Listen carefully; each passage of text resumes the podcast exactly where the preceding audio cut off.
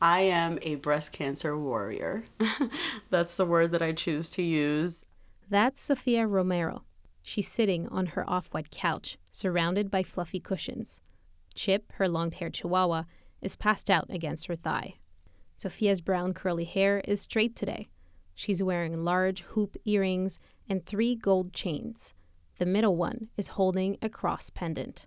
It's a day before Thanksgiving, and her Brooklyn apartment is ready for the holidays, Christmas tree and all. The flames of a virtual fireplace are dancing on her 50 inch TV screen. Sophia is in a festive mood, but that wasn't always the case. Around the holidays three years ago, she got some news that changed her life. I'm Shakti Langlois Ortega, and this is Onomatopoeia, a podcast about the people and places of New York City. In this episode, beating cancer at 29.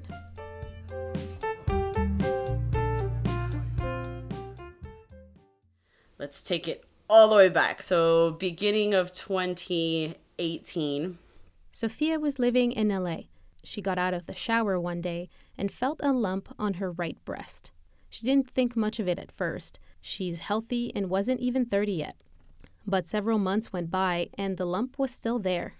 Every single doctor that I saw, everybody was like, This looks like something, but you're way too young to have breast cancer. So Sophia went on with her life. Between her work at Snap Inc., what used to be called Snapchat, and her active social life, she was busy. It was a comforting illusion, and it was easier to believe that than assume the worst.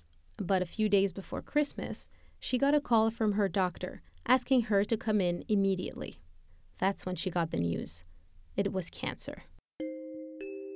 There are more than 3.8 million women with a history of breast cancer in the US alone. Women are usually diagnosed after 50, but Sophia has a rare genetic mutation that gave her what she calls an old lady cancer. I did my crying in the office, called my mother, gave her the bad news. Uh, she was at Costco shopping, and, and uh, now I've ruined Costco for her. Sophia's sister, Natalie, happened to be in LA for work, so she extended her trip to be by her sister's side. I think it just sucked to see that she had to be strong. When what you want to be is just a fucking mess, you know, like you want to just scream and be like, why? Sophia powered through the next couple of weeks, coasting from one doctor's appointment to the next. But there was something she wasn't doing. There was no acknowledgement of my feelings. There was no acknowledgement of what was really happening. Up until then, everything had run so quickly but also so seamlessly. So I was having like these this beautiful experience, which sounds really weird. I was having a beautiful experience with cancer. So why would I sit down and think of the ugly or the scary or whatever? I wasn't allowing myself to. Sophia underwent surgery and a few hours later, the tumor was gone. Shortly after she returned home, Natalie posted a video of her sister dancing and swinging her arms from side to side with her middle fingers up, singing along Te Bote, which means I threw you out or I got rid of you. And I'm listening to the music and I'm just like, wow, like that's how I really feel right now. Like I feel empowered to just be like, nah, fuck this. Like I control this. You did me wrong. You would think that I had gone through the worst breakup in the world and it was literally about cancer. Sophia was unwilling to put her life on pause for too long, so after only two weeks, she went back to work. But every morning before heading to the office, she got a round of radiation, Monday through Friday, for a full month. I was insane. I should not have done that, but it's what I had to do to get through it. I had to not think about my cancer in order to get through my cancer. It was also a way to prove to herself that she could do it, that she could kick cancer's ass, not the other way around.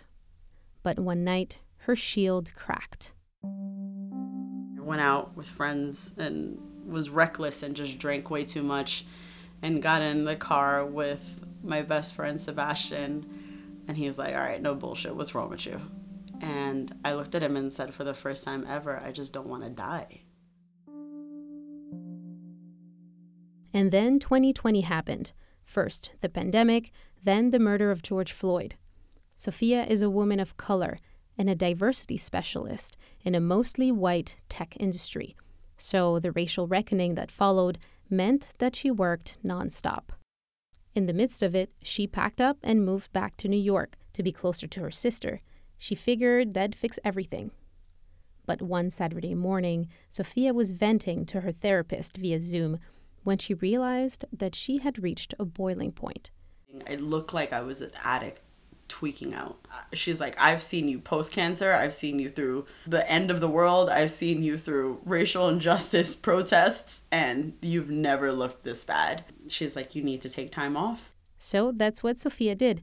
She took three full months to process it all. I gave myself the chance to do the freaking work and sit down with myself and be like, All right, cool. So you just rushed through the past three years of craziness in your life how about you sit with it and actually deal with it, um, which is not fun. But I did it. Shout out to therapy. this holiday season, for the first time in what seems like forever, Sophia can finally breathe.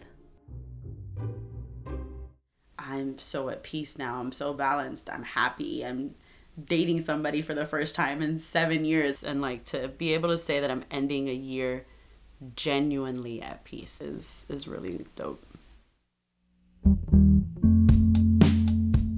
This episode of Onomatopoeia was created by me, Shakti Langlois Ortega.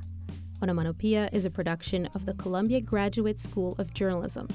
Joanne Farian is our executive producer and professor. Original theme music by Lee Feldman. Other music by Blue Dot Sessions.